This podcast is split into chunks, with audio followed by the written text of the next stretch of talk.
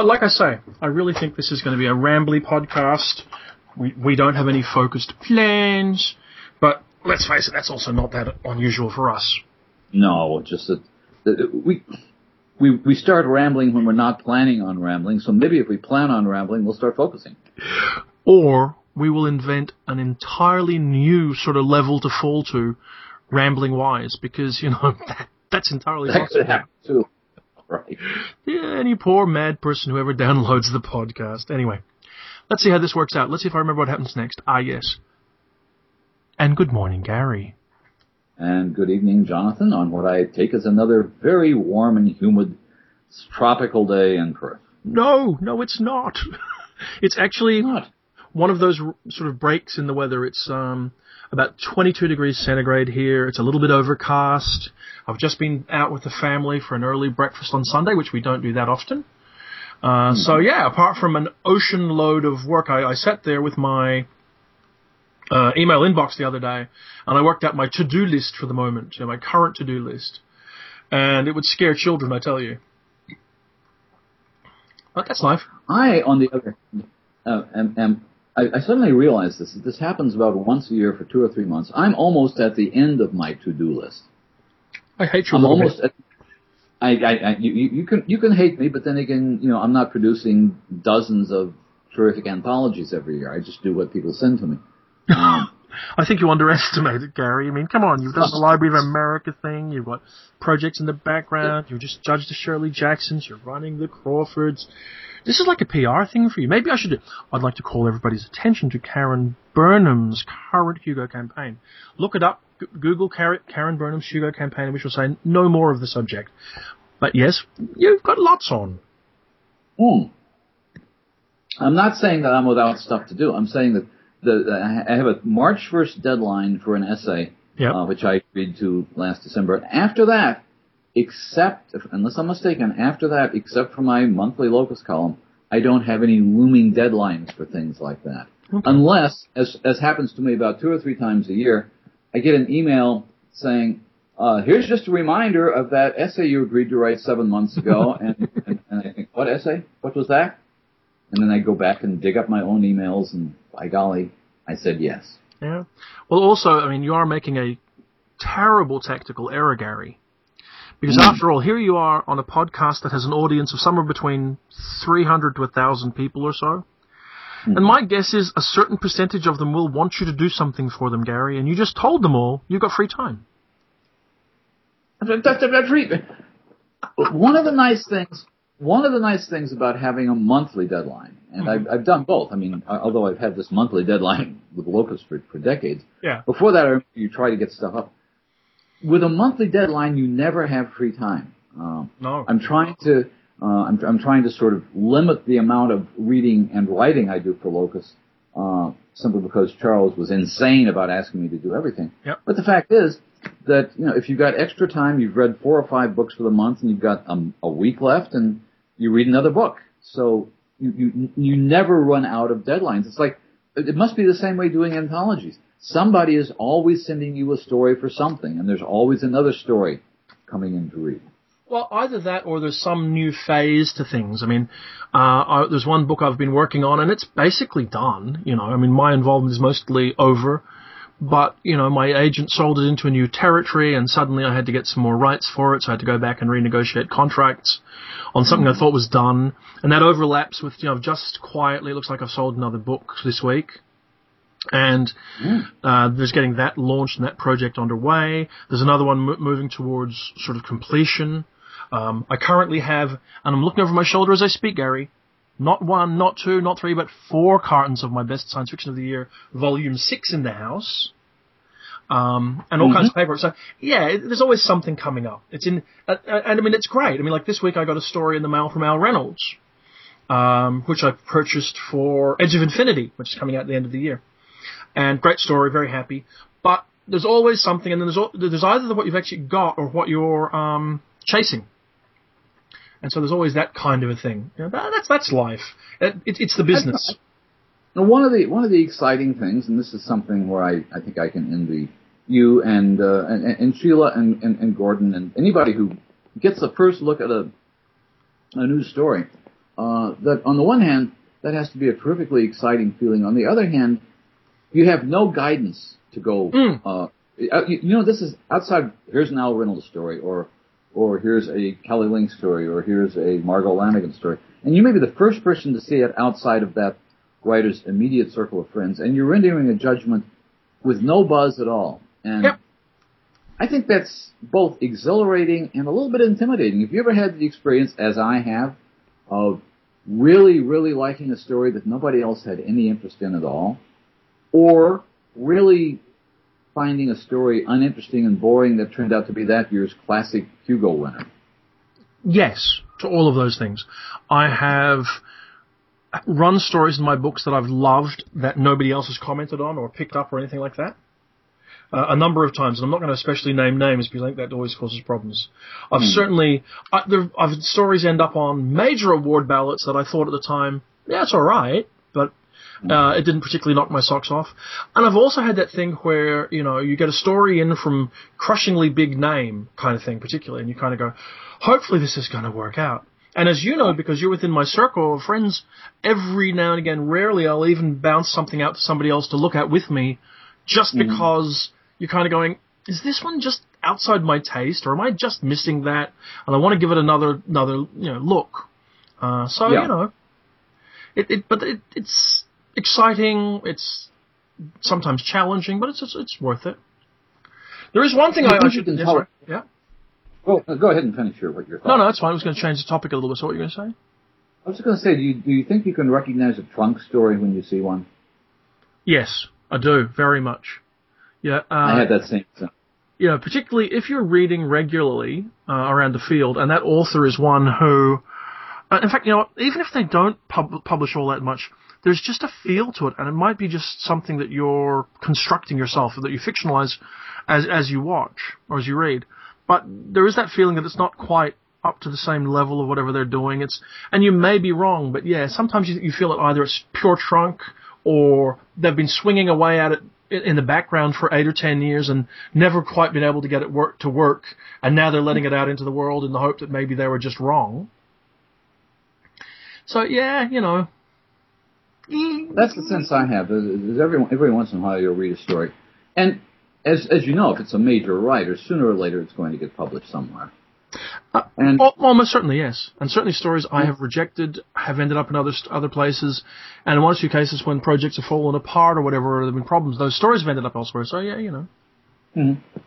and the sense I usually have is um, with a writer that you're at all familiar with, you can get a sense of whether this this story looks like what this person was doing five or six years ago, or this story look. uh, You, you can tell when somebody's make when somebody's doing something new and when somebody's recycling material. And most of the writers that we like try to do new and different things every time out. Hmm. Um, so when they when they don't do that, then then it, I think it, it it does stand out. I think there's kind of a neon light on it. Also, it's not always the case, and I, I wouldn't want to oversimplify it, but when you're reading someone regularly, you pick up on the way they evolve as, writer, as a writer. So even if the subject matter is something they were addressing in the past, there's something about the way they are writing it that feels more like something they did some time ago rather than what they're doing at the moment. Well, And yeah, that- that's more yeah. more that, that, that- yeah, yeah, that, that tends to sort of happen. But it's the nature of the beast, you know, it is. I do feel the need to clarify something on the podcast, Gary, based on Mhm. some email that I received today. Now, I'm not even really supposed to talk about this, so, you know, I'm hoping that everybody on the, listening to the podcast will be good and won't tell anybody else who's not listening to the podcast that we'll keep it amongst ourselves. So, you know, if you can't promise to do that, could you please just press, just skip this next little bit? Um, I made passing reference that Eclipse 4 was the final volume in the Eclipse series. Mhm. Uh, and there's not been any public announcement, but I will say to clarify for anybody listening um, that as much as I love and adore the Eclipse series, at the moment there won't be a, a another Eclipse anthology, print anthology. Uh, an Eclipse, you know, Eclipse Five, which I was working on, is has been ended, unfortunately, uh, and you can see evidence of that. One of the stories from Eclipse Five has already been published. Uh, the latest issue of Arc has, the first issue of Arc has come out, and the Mike Harrison story in there was to have been in Eclipse Five, something which makes me very sad. It- you know, but that's life. However, I can say there is a future for Eclipse, and I've already bought stories for it and edited those stories, and I'm very, very, very excited about some of them. So hopefully sometime in the next month or so there will be an announcement and a start of something and all that kind of thing, and you'll be able to see what we're doing. Um, I think starting with a story called The Constant Gardener, I think, by young Christopher Rowe, which is really terrific. Uh, and a very good KJ Parker story and moving forward from there. So hopefully that, that the announcement will be out soon, but uh, that's all set to go. So Eclipse as an entity is not dead, but we probably will not hold in our hands another Eclipse. Well, uh, okay. Let, let me talk philosophically around this. All right, talk philosophically. Um, Eclipse started as a wild idea, and it didn't have a distinct personality. And over four books, um, it evolved one to the point where it probably lives inside my, my blind spot. I mean, I thought Eclipse 4 was a weaker book than everybody else out there thought it was, so I've had to go back and rethink it. Mm-hmm. Um, which is a very interesting experience, I have to tell you. Uh, but what it's come to be for me is, if you like, a bit of a banner under which things I really like get published.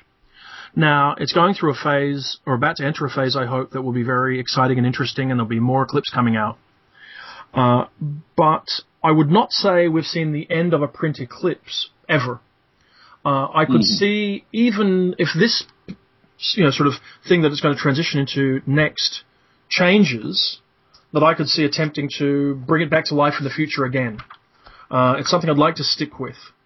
Um, I did briefly consider becoming a publisher myself and doing the whole Kickstarter thing and all that for Eclipse.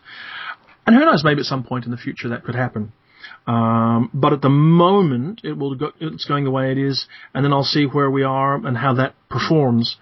But I feel like it, it was just evolving into something interesting, and it probably needed another four or five volumes to really solidify into what I wanted it to be. And so I don't intend to walk away from it no matter what happens. I think one way or the other I will come back around to it, I think.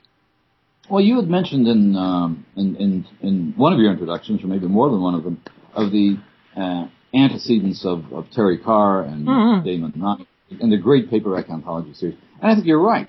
You had to have a certain number of orbits or universes before. Looking back on them now, we can see that there was almost a whole movement of science fiction that started out in those uh, anthologies. Hmm. And I can, I, I, if I were in your position, I would very much want to get to that critical mass. It's almost like having, um, I don't know if this is an issue in Australia, but in, in America, one of the big, big issues about television situation comedies is to keep them on the air until they get to some magic number of 100 episodes or something. Yeah. At which point, you can cancel the show because if it has enough episodes to go into syndication, it's going to make huge amounts of money. Forever, anyway. yeah. Yeah, yeah, absolutely. And it's, it's kind of the same thing that there's a critical mass for original anthologies before they become part of science fiction history. I think that might be true, and I mean, I'm already. This sounds very arrogant or self-obsessed, and we're just talking about me at the moment, which isn't good. But um, four is quite a bit these days. I don't think many of the um, anthology series actually got to a volume four of late. But I sort of think it's when you get start rolling through. I mean, when I got um, the best science fiction and fantasy of the year, volume six, the other week, there's something about like I mean, a volume six sounds like you've been around for a while, and when you get to like volume ten or something, well, then you're part of the scene. Right. Uh, I mean, like I just saw the announcement. I think it was for volume 17 of the Hartwell Year's Best, and we're in volume 28 of the Dozois Year's Best, and these kind of things. And when you look at Orbit 17 and 18, you know, it goes right. through a long period of time of a concerted effort to try and build something. And I'd love to have the chance to do that. I mean, I'm, I'm I, I won't deny, though it's not a bad thing. I, I won't deny that I was dis- disappointed that there won't immediately be an Eclipse 5. I was really looking forward to a chance to do that. That said, since Eclipse is continuing, I think there's a lot to be optimistic about, but I can also see there being, at some stage, depending on what happens, either a long, long, happy, healthy life for the new phase that Eclipse is going to go into. And I know I'm not, del- I'm deliberately not saying what that is.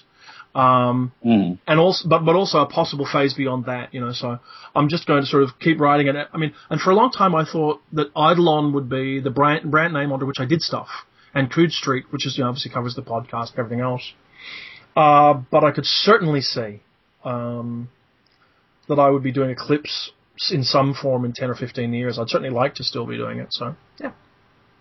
Well, that's certainly a name that's associated with Gurney at this point. I think that's one of the that's one of the benchmarks. Uh, Yeah. Is that you know when you hear the word orbit in terms of science fiction, you think of Damon Knight. Yeah. Um, and well, shifting back to that a little bit because um, that that takes us back to this historical perspective that we were talking about with Bert Malzberg last week. Yep. And just to emphasize uh, a couple of footnotes to to, to that podcast uh, afterwards uh, or while we were having it, I was in the process of um, reading a new collection of um, a new collection of old Robert Sheckley stories, um, edit, edited by Jonathan Lethem and Alex Abramovich for the New York Review Press, which is the New York Review of essentially the publishing arm of the New York Review of Books, which is, if anything, as establishment or possibly more, Hmm. um, you know, neo-literary establishment and even something like the Library of America is. Um, they hold up really well. But I put that together with um, with what uh, the volumes that I'm editing, which you mentioned. Uh, also, this summer, I believe the Library of America is doing uh, a volume of Vonnegut's early uh, novels. So we'll have the Sirens of Titan and Player Piano, and I, I suspect Mother Night. Um, so we're getting uh, a, bunch of resurrected 50s science fiction in, in this year alone Yep. and the Sheckley stories stand up really well. So the next question that comes up, and it's one that I talked to the Library of America people about, of course, is, uh, well, does that mean you move on to the 60s? Is are we doing the 50s because the 50s are important, uh, or are we doing the 50s because it's a good place to start? Hmm. Well, I, I guess that this circles around some other questions that, that arose around the podcast, uh, and you'd have to. I mean, we have to sort of work out individually what we think personally are the best decades or not, and what a best decade would mean. I think there's no doubt the 50s were an important decade, but the really the interesting thing about talking about this from a historical perspective, and I respect Barry's knowledge enormously, and I'm not trying to sort of sit here and second guess it, though I there are a few points I probably didn't put in last week because I knew he couldn't hear us very well due to the connection. But um, you know, there was some great stuff in the '60s. It was kind of important, and there's some great stuff in the '70s. That was kind of important, and certainly in the '80s. The '80s were really good. That was kind of important. Not so sure about the '90s, but you know, the '90s are still that still kind of young. Um, so I mean, as we get more and more historical perspective, I think you can see that there are different reasons for thinking that different decades are really important. I mean, there was a tweet that went past, and I'm going to quote it from memory, so it'll probably be incorrect.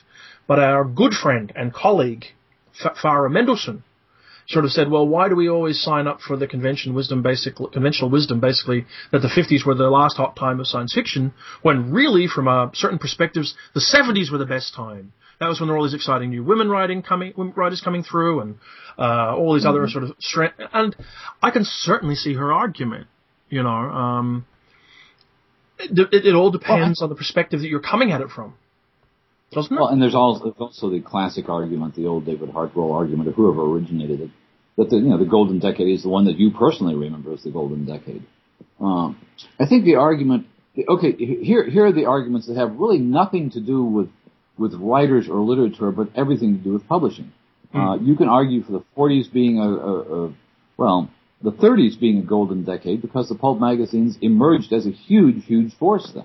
yeah. Um, and a, a lot of science fiction got published. It was like a, I, I guess you could say, say it was kind of like this primordial plasma Yep. of, of just enormous numbers of stories, of which some emerged to be pretty good, and eventually that, you know, solidify. Oh, this is this is a wonderful metaphor. That began to solidify into the planets of, you know, of Campbell and so forth and so on. Sure. Um, so, without, you know, so you could make an argument without the 30s, you wouldn't have had the 40s. But nobody's going to want to defend very many of the actual stories of the 30s Mm-hmm. Yeah. in modern. Um, the 40s, you get the Campbell era, which was, you know, uh, I think Asimov is actually the one who coined the term the golden age for that period, the, the Campbell period. Uh, and yeah, a group of mature, a very important group of mature science fiction writers, you know, developed during that decade. But um, but it's a very narrow range of a particular kind of science fiction, also. Um, the argument that we were making about the 50s, which has less to do with writers at all, has to do with the fact that there was suddenly a book market for science fiction. Well, that's true. A huge paperback market. There was a novel market. You could write original novels. There was a lot of freedom. There were Uh, interestingly enough, I was just looking this up. There, were, at the beginning of the decade in 1950, there were 25 science fiction magazines on the market. At the beginning of the decade in 1960, there were six. Mm. So there was, you know, a huge boom in um, magazines, which petered out during that decade for various reasons that had to do with the collapse of the American news service and the competition from paperbacks and the competition from television and so forth and so on. But okay, you could make this argument that that cleared the field for the 60s to really do new and interesting things that might not have happened had the 50s gone on. True, true. Um, you could make you could that had the 50s had, had this collapse not happened at the end of the 50s, science fiction of the 60s might have been a lot more boring than it would have than it turned out otherwise.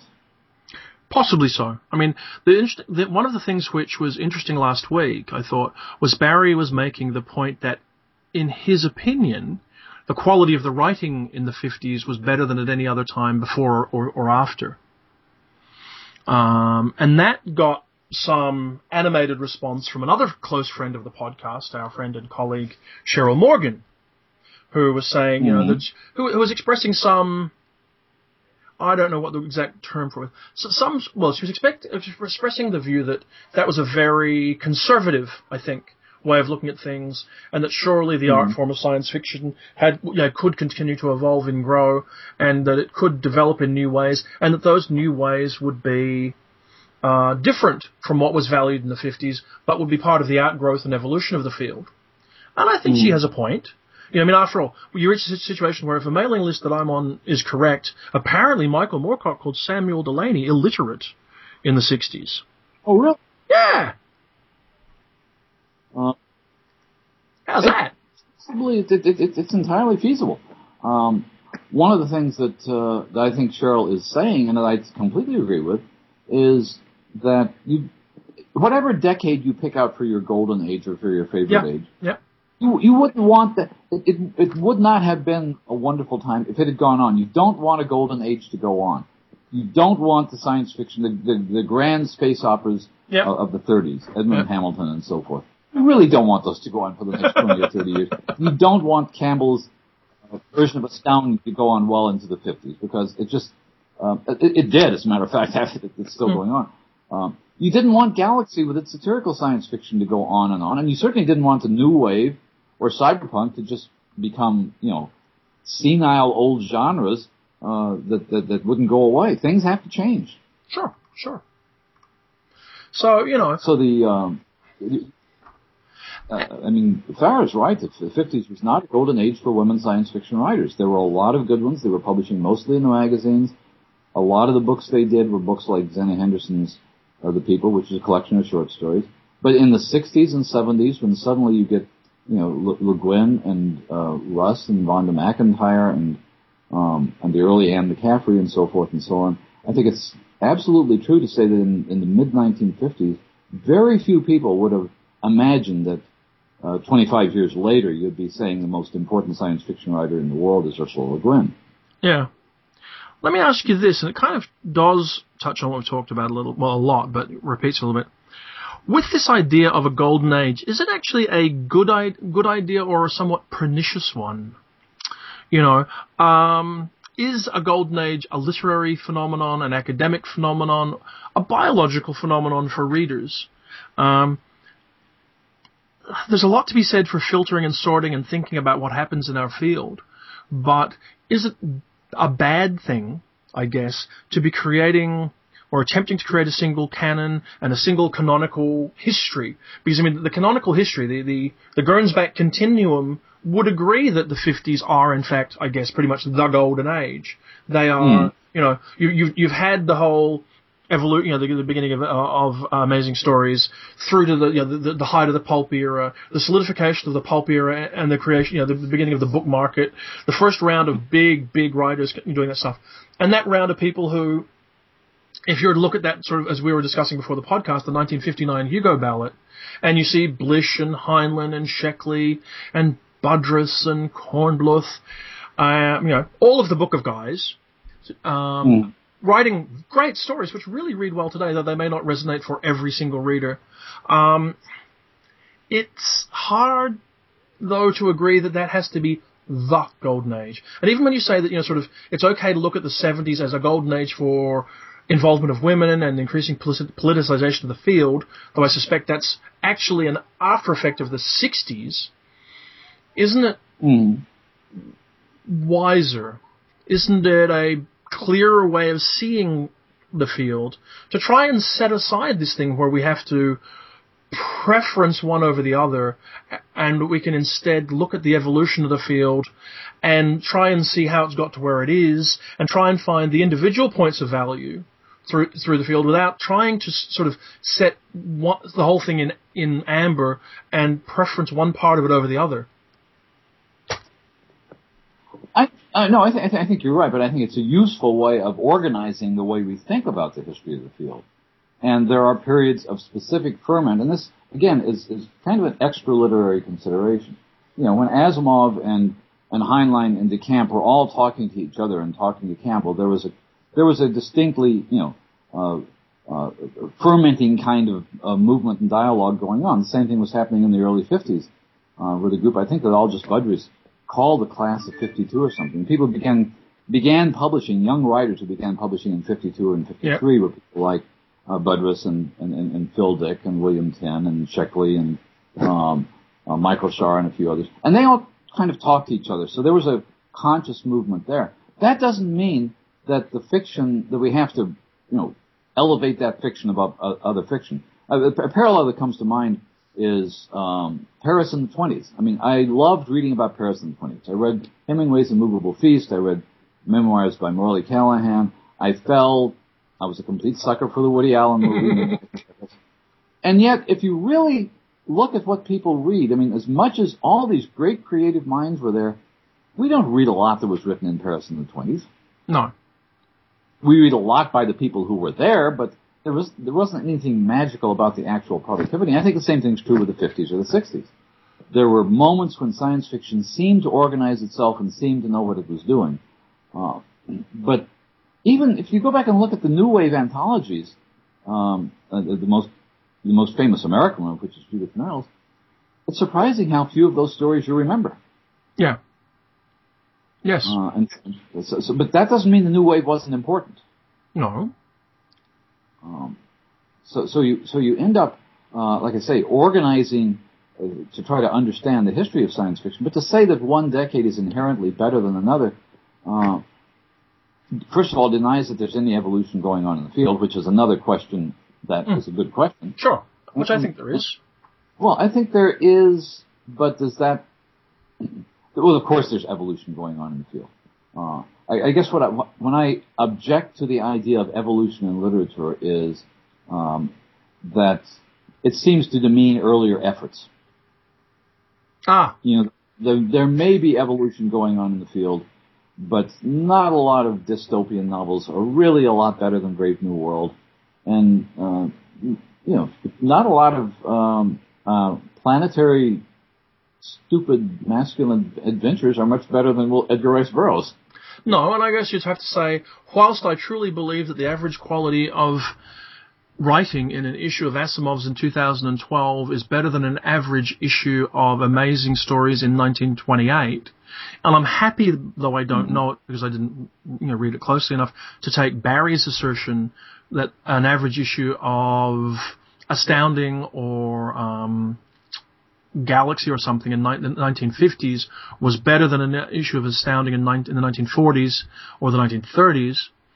Um, that has to do with craft, and I believe that on average, craft is one of those things where you hit a certain point. So I'm not, I don't know that I think actually when I when I mm-hmm. try and parse this, you know, reasonably, I don't know that I think that a story written today is necessarily any better or worse than a story written in the 1950s.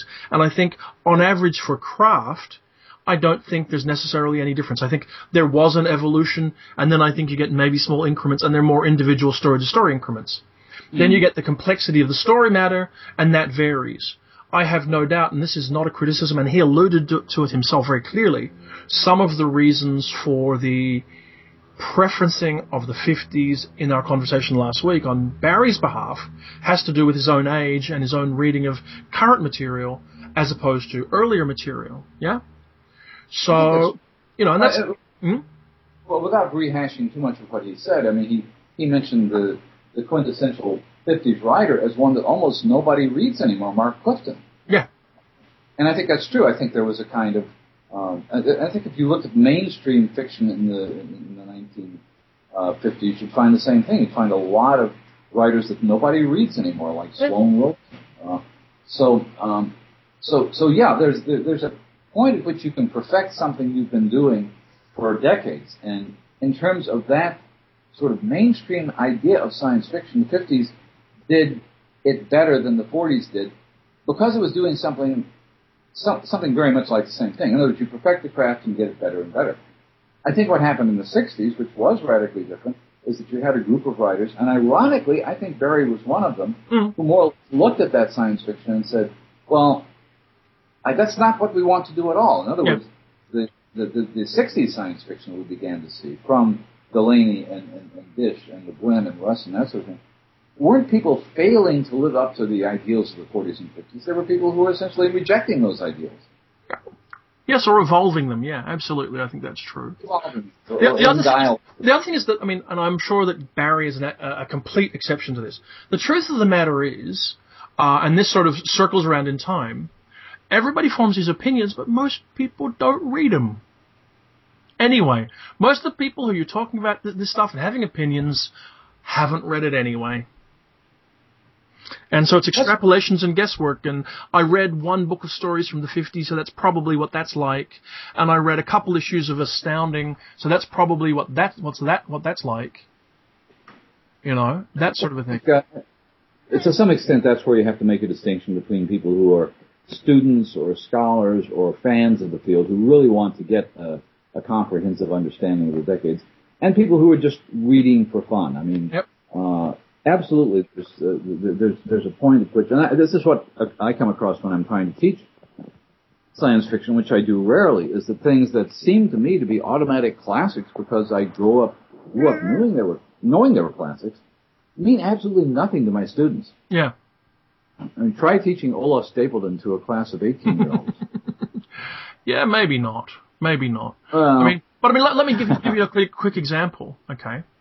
Uh, because we were discussing it, and just so that everybody can understand the path by which we got to here, we were talking about Kit Reed, who's a fine writer, and that led us to the 1959 Hugo ballot, because Kit was up against Brian Aldiss for the best new author of the year in 1958, and they both perplexingly, bizarrely, strangely lost out to no award, on which we can only say, in fact, on which we can say nothing else really, I guess. But we also talked about people who've read the current Nebula ballot. Now, mm-hmm. there are 10 stories, if you can believe it, in the short story category alone in uh, the 19, on the 1959 Hugo ballot. Mm-hmm. Now, it is now 2012, so it's the best part of what 53 years later, something like that. Right. 59, yeah, 53 years later. I'm going to tell you, I reckon I've read four or five of the stories on the uh, 1959 Hugo short story ballot. I've never read Triggerman by J.F. Bone, to my knowledge. Mm-hmm. I've never read They've Been Working On by Anton Lee Baker. I think I've read Theory of Rocketry by C.M. Kornbluth. I don't think I've ever read Space to Swing a Cat by Stanley Mullen. I have mm-hmm. re- read Rum, Rum Titty Titty Tum Ta Tea by Fritz Leiber. I've not read Nine Yards of Cloth by Manly Wade Wellman. I have read The Men Who Murdered Muhammad by Alfred Bester. I've not read The Edge of the Sea by Algis Budrys or The Advent on tw- Channel 12 by C.M. Kornbluth, and I've read The Winner, That Hellbound Train by Robert Bloch. Mm-hmm. How many do you think you've read?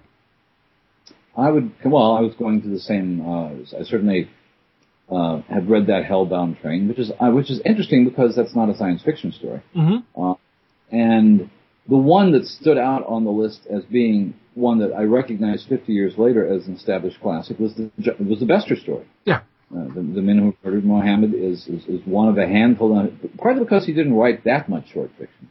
Hmm. But it's been anthologized probably more than anything else on that list. I'd read that. I'd read the Kornbluth, um, and some of the others. Uh, you're right, are even writers whose names I barely recognize. Now let, let let's let's segue So a- again, Yeah. yeah. And you and I are uh, well read. again, just to footnote that. Yeah. Uh, yeah, I was going to say we read a lot, and there there are stories there and writers there that just you're either a complete blank or a very faint glow in the distance.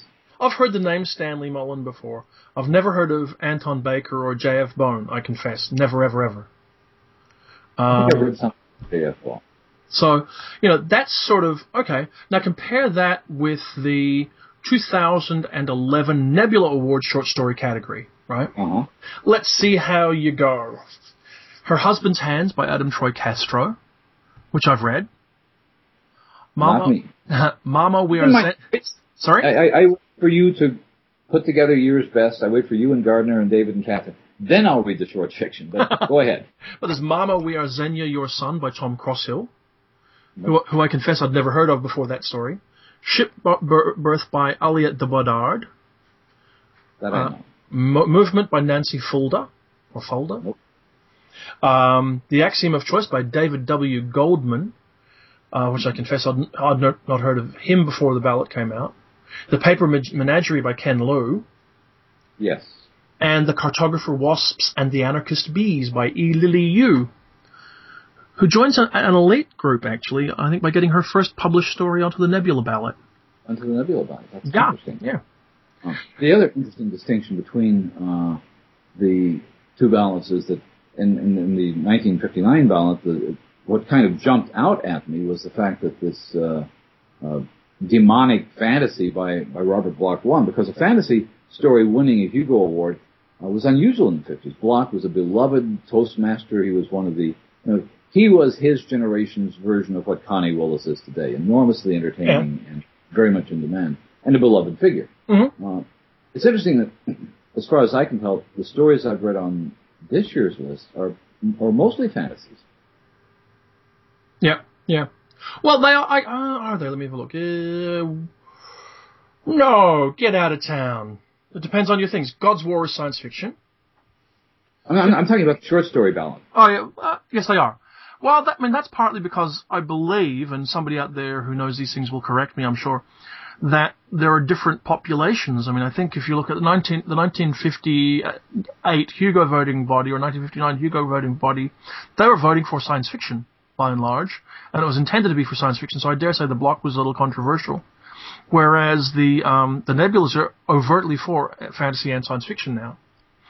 They are now, and and back in the 50s, well, there, there weren't nebulas back in the 50s. Uh, but but the science fiction writers of America did become the science fiction and fantasy writers of America. They So did. So it's an overt Right. thing. yeah, it was very overt, very deliberate. And I will say I've read all of the novel ballot from 1959. As I suspect have you. There's a Case of Conscience by Jim Blish, which Mhm. won, obviously. Have Spacesuit Will Travel by Heinlein, which I remember fondly. Uh, Immortality Inc. by Bob Sheckley.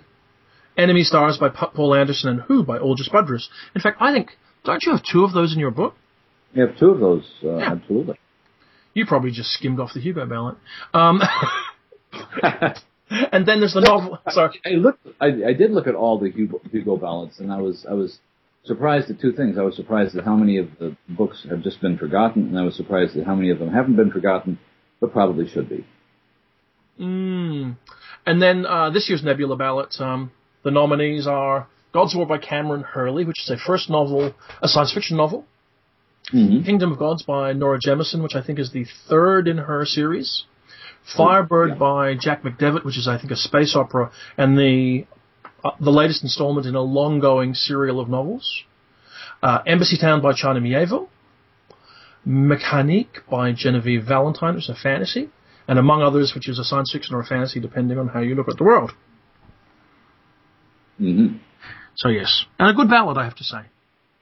It's a strong ballot, and I think that uh, by and large, novel by novel, uh, in purely literary, stylistic, organizational, uh, structural, characterological terms, most of the novels on the current ballot would stand up favorably to most of the ones from, from 50 years ago. Uh, by and large, science fiction and fantasy writers at that literary level are probably better than they used to be. Let me ask you: Is there was there a greater sort of energy to those books in the fifties, or is that just a after the fact construct by people looking back at the joys of their youth.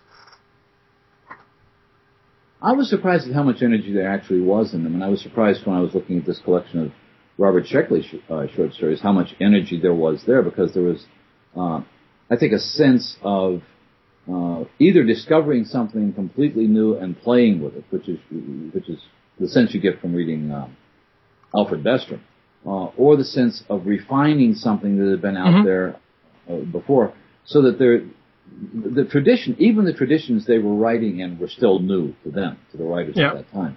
So there, there's absolutely a sense of excitement in, in those novels. I think it still comes through. Yeah. Uh, I, think it, I think it comes through in novels from the 60s as well, just not all of them. Yeah, And, yeah. Th- th- there were novels of the 50s which I, I, I was writing an um, essay recently and I had um, occasion to look up and read, actually not reread, I'd never read it before, a novel by Lester Del Rey called The Sky is Falling, which I think Yeah. may have been an ace double, early 50s and this sort of thing. Um, and what it reads like is an extended pulp story. I mean, pretty much cardboard characters, a fairly predictable situation, some interesting ideas, but everything organized around the punchline of the idea. In other words, Yeah. the, the the notion that Del Rey was putting into worrying about characters. His characters were, were drawn out of you know uh, the pulp central casting office, uh, and it, it didn't hold up at all. So when you look at a lot of stuff like that, and I'm sure this is true of any period, Yep. um, you look at a lot of the stuff in the 50s that didn't win the Hugo Awards, didn't get reprinted, that didn't become classics. Uh, a lot of it is pretty awful. Yeah. Oh, yeah. But then, I mean, a lot of the stuff that doesn't make a ballot today is appalling as well. I think that's a, that's a normal thing.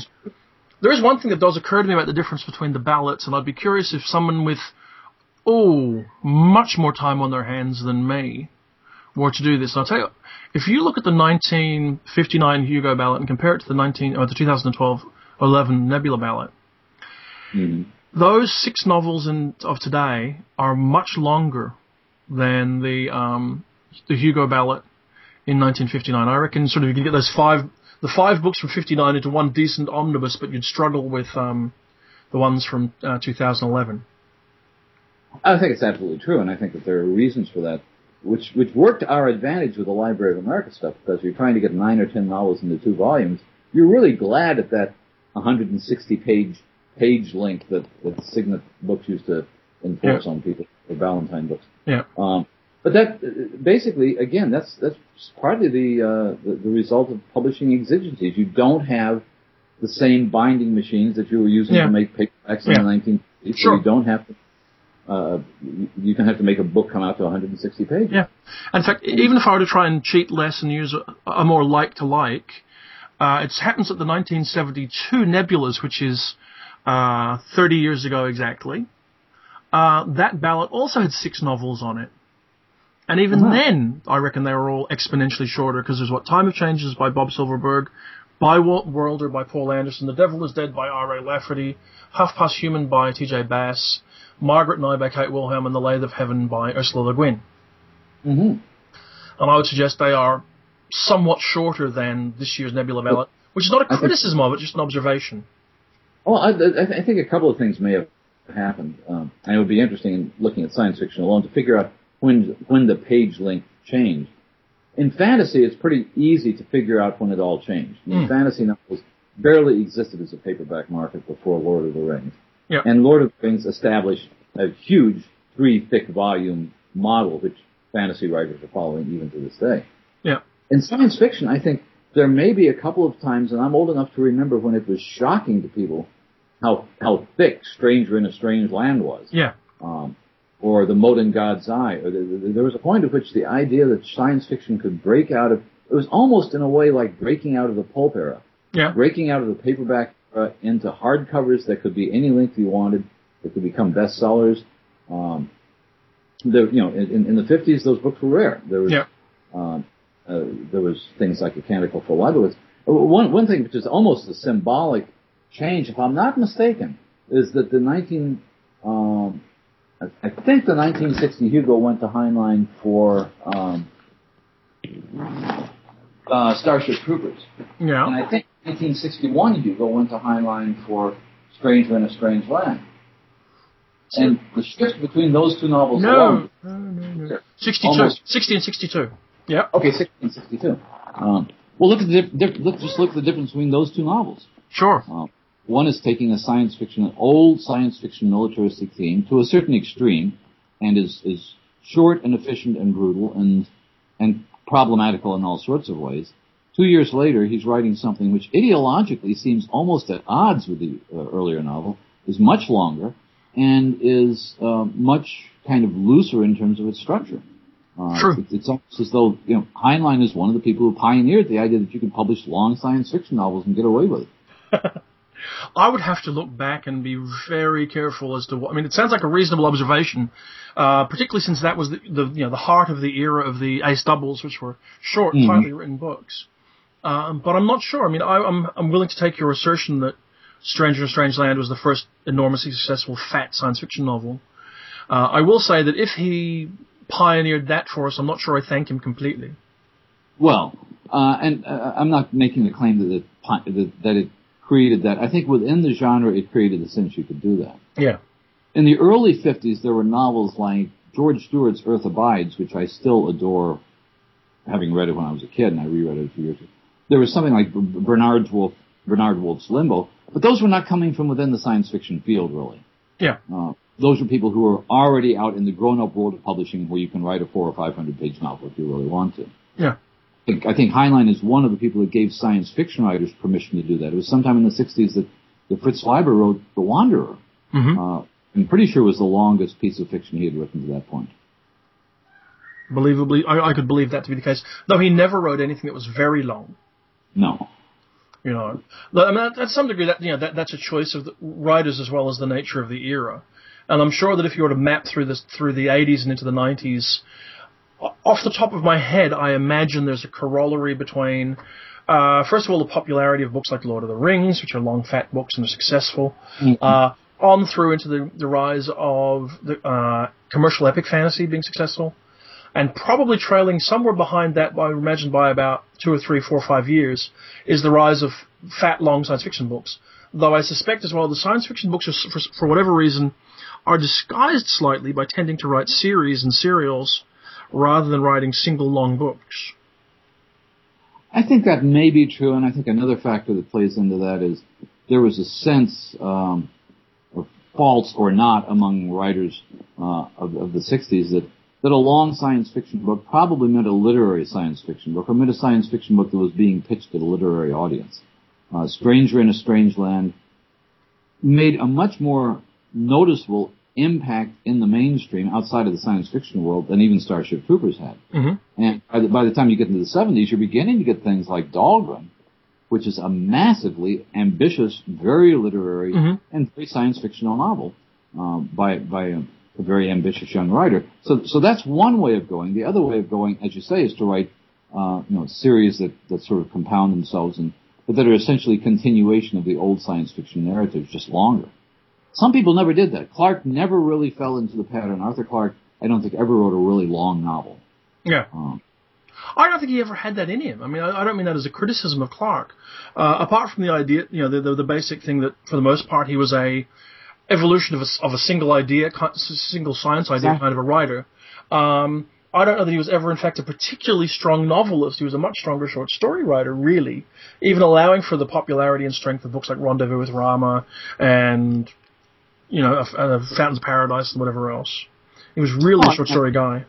I think you're absolutely right. I think he was he was an, i- an idea man, is what they used to call people like that. Yeah. And uh, he he was not interested or very good at doing things like character or, or, or writing stylistically interesting descriptions.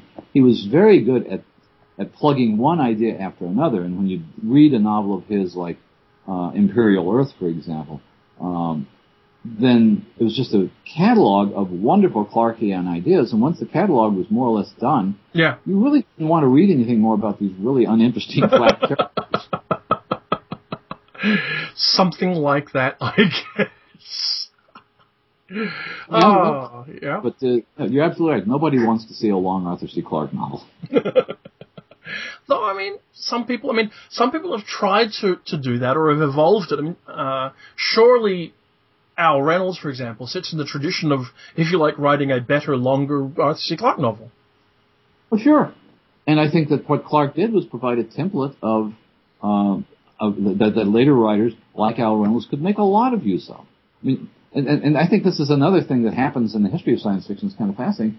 Writers that sometimes aren't themselves um, that accomplished in certain ways establish templates for later writers. The, Yeah. the first example is, is well, Olaf Stapledon. Uh, I'm sure gave three generations, four generations of science fiction writers ideas.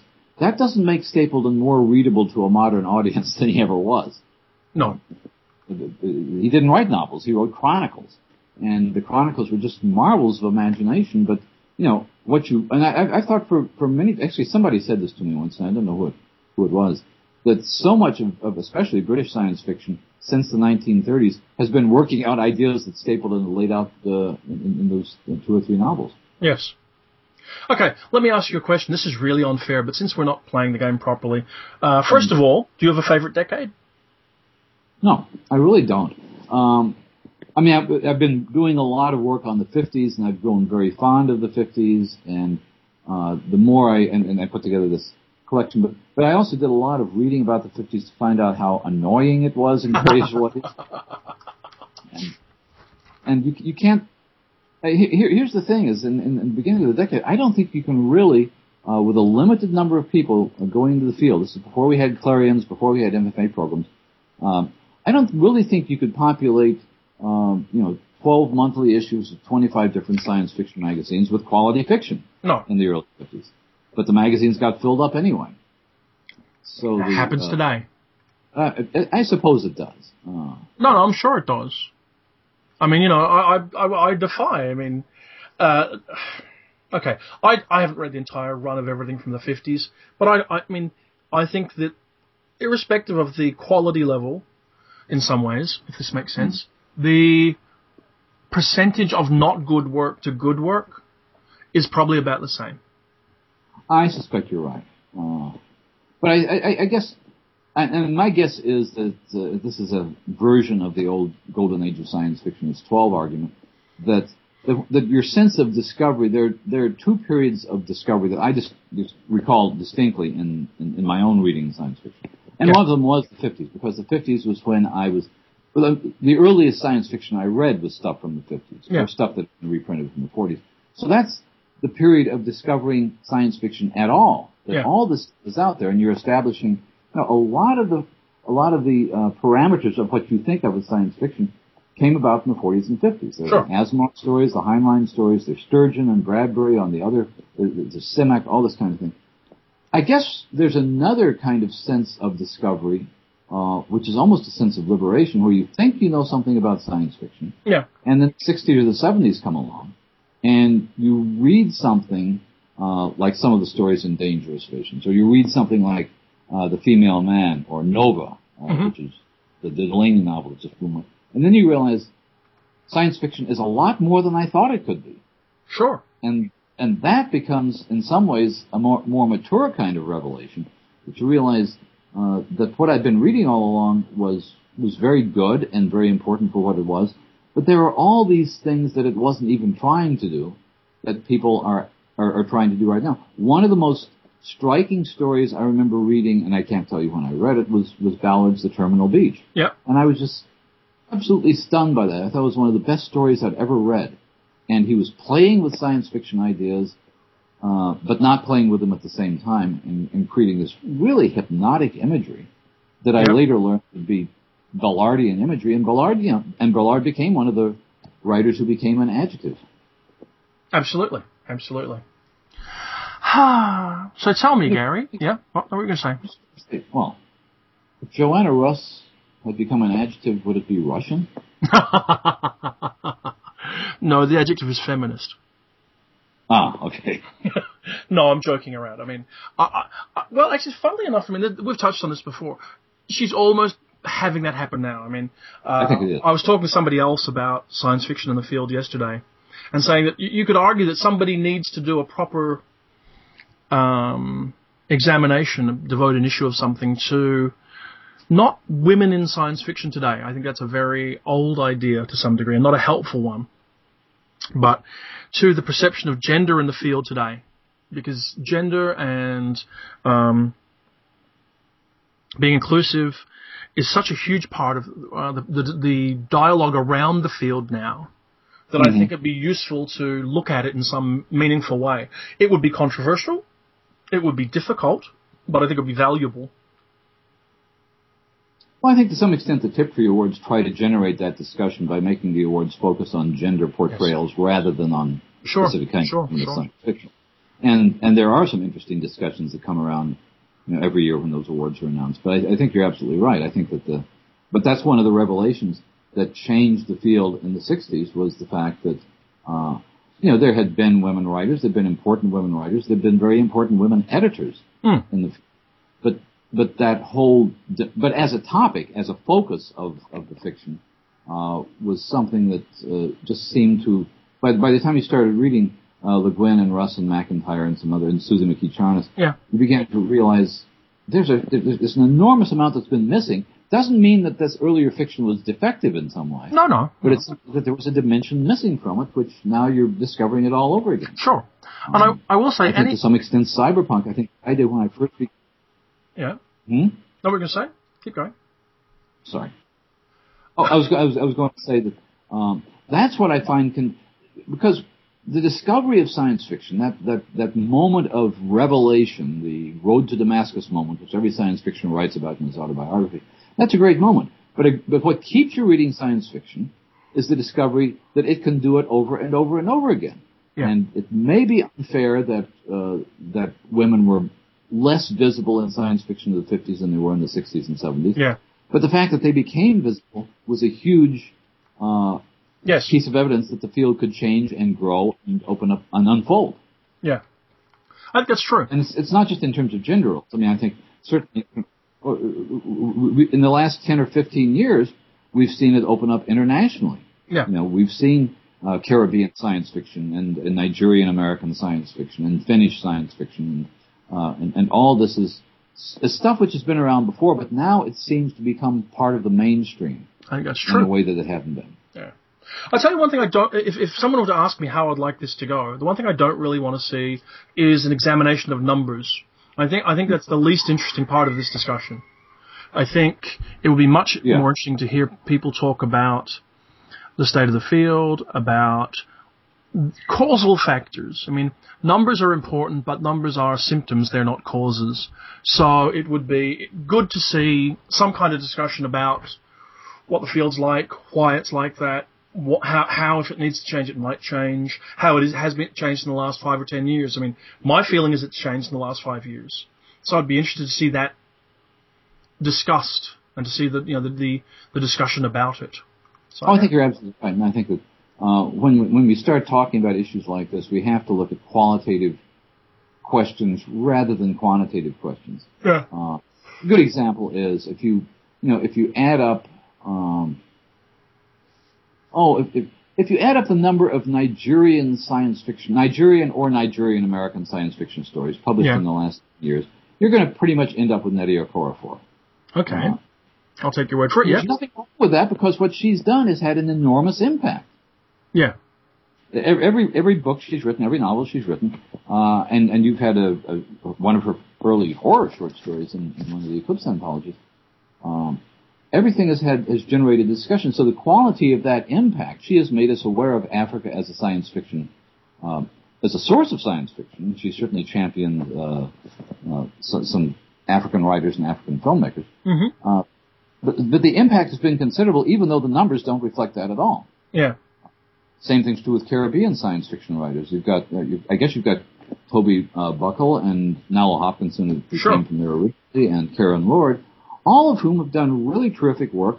But if you start saying, well, is there a, a fair numeric representation of the Caribbean in science fiction? Of course there's not. There are a handful of writers. yeah. And we'd like to see more of them. And the more this happens, the more it increases the chances that we will see more of them. Yes. So how do we contribute to this discussion, Gary? I mean, I, I, I'm sitting here and I'm thinking about it, right?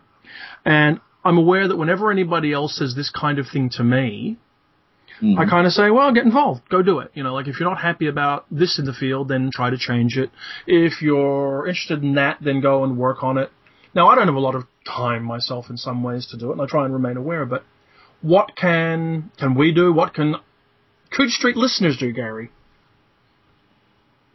Um, that's a good question, and I don't. The, but should they do anything? Um, Um, I think anything which contributes to awareness is valuable. Um, well, one of the okay, here's one of the things we've tried to do uh, with the uh, that Cheryl Morgan and I've been working on the translation award sure, yeah. to make uh, English-speaking readers more aware of uh, science fiction and fantasy works not originally published in English. To try to create some dialogue, because as we've talked about before, uh, books don't get translated because it's not a financially viable proposition to translate most science fiction novels hmm into English. So yeah, making uh, paying attention to that sort of thing, um, reading widely and and uh, and passing the word on. I mean, one of the things that uh, happened last year, which was very much, I think, a reader-oriented kind of uh, discussion, was uh, uh, the the growth of of Karen Lord's novel Redemption in Indigo. hmm Uh, It got some good reviews, but initially started largely as word of mouth. It got our Crawford Award, which got some more buzz for it, uh, and and eventually ended up uh, you know on the World Fantasy Ballot. Yep. Um, so so that kind of you know open discussion about uh, things and, uh, and and openness to reading new things is something we can all do, and supporting translation and supporting small presses and looking out for things. Yes. But there's another there's another reason why we can't do. There's things we can't do because we don't know where the next change is coming from. sure. Uh, did I expect to start reading seven or eight years ago? Yeah. Would, would you have told me that I'd be reading uh, some of my favorite books would be by Finnish writers, by you No, know, I don't Hannu Rajaniemi and uh, Hanna Sinisalo and, and Joanna Sinisalo? No, I don't think I would, but I but then I think you'd probably um, identify with this. I don't know that I think that way, if that makes sense. You know, Hmm. uh, I try to be aware, I try to be inclusive, and da da da da. But what I don't particularly try to do um, is scoop together the demographics in that way, if you like. Am I a little surprised? Sure, I'm a little surprised. Uh, it's also a little bit, as somebody pointed out, slightly deceptive to emphasize the Finnish nature of uh, Hannu Rajaniemi. Because he writes in English. He writes in English. He spent a lot of time living in Scotland. He associates. He's part of a writers group with Iain Banks and Charlie Stross and Ken MacLeod. Um, so you know he's so it's perhaps slightly, and I'd only say slightly deceptive though. I mean, and also because hey, the, I mean, okay, the one good thing about the modern era is that the reading and writing audience, well, no, the the, the, the writing and participating group for science fiction and fantasy is a more complex, complicated, representative group. Uh, I don't know if it always was, but it certainly is now, and that's got to be a good thing. So yes, No, there, there certainly a, it's a more diverse group, and I think that's one of the things that happens every time uh, science fiction and fantasy undergoes one of these shifts, whether it's Yeah. a demographic shift or not. When suddenly you have, you know, there are a lot more women science fiction readers, partly because there are a lot more women science fiction writers. I've talked to any number of people who've, who've noticed that difference. yeah, Uh, there, there are more. Uh, just again, talking to people I know, talking. Uh, there are probably more gay readers of science fiction and fantasy because they recognize that there is a community within the field, and there are issues that that that that, that, that they're you know that, that deal with yeah. issues that they're interested in. I, I don't know if that's true, but I'm willing to accept that it could be. Well, it's it's probably not as true as it should be, but there are certainly there- there's certainly more willingness to look at alternative gender roles and alternative sexual roles now than there was Yeah, 20 or 30 years ago. I think we can all agree with that. And that's no longer a taboo subject for science fiction. yeah, So the, the more science fiction does new things, the more it expands its audience. And the thing that's interesting to me is that by and large it's able to do that without losing the old audience. yes. Fair enough. Since since we are now, in fact, no, since we've been rambling for an hour and a bit, and we're getting towards the end of our thing, and since I do try to keep us to an hour, for anybody else listening to the podcast, I actually have a timer, you know. I actually watch it count up and, and try and keep us to about an hour as a matter of um, self-control, of self-restraint. So, let me ask you the, the, the least interesting, most obvious question I can ask you about the Nebula ballot, Gary. Mm-hmm. Winners, category by category, could win, should win. I don't have the list in front of me right now. Should I go get it? Um, you can, or I can go through them for you, whichever you like. I'll go really quickly. I, uh, you're going to get it, are you? Okay. Oh no, no. I, Okay, I'll go through it. Okay. The, the nominees for novel are God's War, War by Cam Hurley, The Kingdom of Uh-huh. Gods by Nora Jemisin, Firebird by Jack McDevitt, Embassy Town by China Miéville, Mechanique by Genevieve Valentine, and among others by Jo Walton. I would guess will win, Embassy Town should win, among others. Mmm, that's a very good call. I'm gonna say, certainly should win for me, among others. I'm tempted by your choice, but now I feel like you've taken the, you know, the, the, the, the could win. I'm gonna actually throw you and say Cam- Kameron Hurley because it's a young, odd voting group for the, the Nebulas, and so I think Cam Hurley could win, but I think, uh, Jo Walton should win. Uh, and I think the things we have to consider every year is, is to some extent where the, uh, well, no, where the nebulas, no, actually the nebulas, you're right. Um, Hmm. Camp Hurley could be. Actually, you're Genevieve. Valentine, Gen- Genevieve Valentine actually could well be the person with Kameron Hurley as the unexpected outsider, actually. That's true. That's true. Who knows? Mm. Okay, novella with Unclean Hands by Adam Troy Castro, The A- Ice Owl by Carolyn Ives Gilman, The Man Who Bridged the Mist by Kij Johnson, Kiss Me Twice by Mary Robinette Kowal, The Man Who Ended History, a documentary by Ken Liu, and Silently and Very Fast by Catherynne M. Valente. Okay, I've only read two of those, and I would find it hard to think that of the others I'd find one I like better than The Man Who Bridged the Mist. Okay. Well, I'll, I'll say of this that there are three stories there I'd be very happy to see win. That's the first thing. Mm. But let me say that for me, should win is Kij Johnson's The Man Who Bridged the Mist, which I love a very great deal. Could win. It's a toss up between the Mary Kowal and the Cat Valente. Some would say the Mary Kowal. Mm-hmm. Okay. Novelette. Six Months, Three Days by Charlie Jane Anders. The Old Equations by Jake Kerr. What We Found by Jeff Ryman. The Migratory Pattern of Dancers by Katherine Sparrow. Sauerkraut Station by Ferrett Steinmetz. Fields of Gold by Rachel Swirsky. And Rays of Light by Brad, Brad R. Torgersen. I've only read the Swirsky and the Ryman, so I'm probably not qualified. Uh, although, well, I like both of them, obviously. um, Swirsky is, is, is, one of the newer writers I really admire, and Mm. I, I like her getting recognition. So again, based on having read two, I think I'd probably go with, with Rachel Swirsky. I, I think it's an interesting balance. There's a lot of novelettes that I think could have been there that aren't. Uh, However, as Rachel Swirsky's editor on Eclipse 4, my only answer to everything must be Fields of Gold by Rachel Swirsky, I think. Hmm. We're pretty much on the same page here, aren't we? well, oh. you're, you've read my book and you haven't read all the others yet, so you haven't been exposed to some of the other stories as much. Short story, Her Husband's Hands by Adam Troy Castro, Mama, Where is Enya, Your Son by Tom Crosshill, Ship Hard by Aliette, Birth by Aliette de Bodard, Movement by Nancy Fulda, The Axiom of Choice by David Goldman, Paper Menagerie by Ken Liu, and Cartographer's Wasps and the Anarchist Bees by Lily Yu. Um, again, I've only less, I've only read three of them, and I'm not sure that in terms of a nebula, um, I don't know. I, would- I would, ha- I would have to read the whole thing. I like the Ken Liu story quite a bit, Yep. um, which is essentially a ghost story. I mean, it's Yeah, essentially a, it's been very well done, and um, I guess of what I've read, that would be my choice. Okay. Well, I would gi- I would be happy to see the Liu or the Yu win, but I have to say the the Bedard, the, the Bedard and the Fulda stories are very very good. Mhm. I confess I don't much care about the drama award, uh, and I'm happy to just to skip over it and leave it to those who do. And then there's the YA one. The YA is a good list. The Andre Norton Mhm. for a young adult. There's Mhm. Ultraviolet by R.J. Anderson, Chime by Franny Billingsley, The Girl of Fire and Thorns by Rae Carson, The Boy at the End of the World by Greg Eekhout, Everybody Sees the Ants by A.S. King, Akata Witch by Nnedi Okorafor, The Freedom Maze by Delia Sherman, and Daughter of Smoke and Bone by Laini Taylor. Hmm.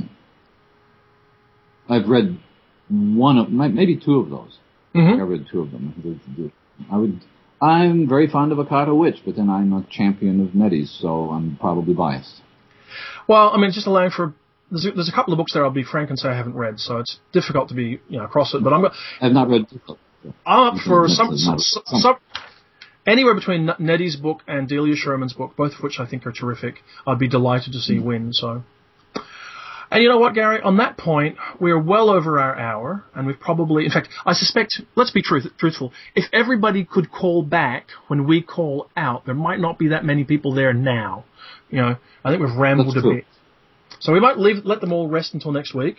We haven't heard many suggestions of what to do for our 100th episode, and we remain happily clueless. So, you know, if you have any brilliant Only ideas, nine or ten episodes away, so any suggestions from anyone would be appreciated. Yeah, I do think you're right. I, I think off the top of my head, I'll have to check it when I get offline, that this is the 90th episode of the Coode Street podcast. And for, Excellent. and for everybody out there, it is the Coode Street podcast, not the Notes from Coode Street podcast, not anything else, just the Coode Street podcast. That's us. Right. And on that happy, cheery, slightly corrective note, farewell, Gary. Talk to you next week, John. Talk to you next week. Bye.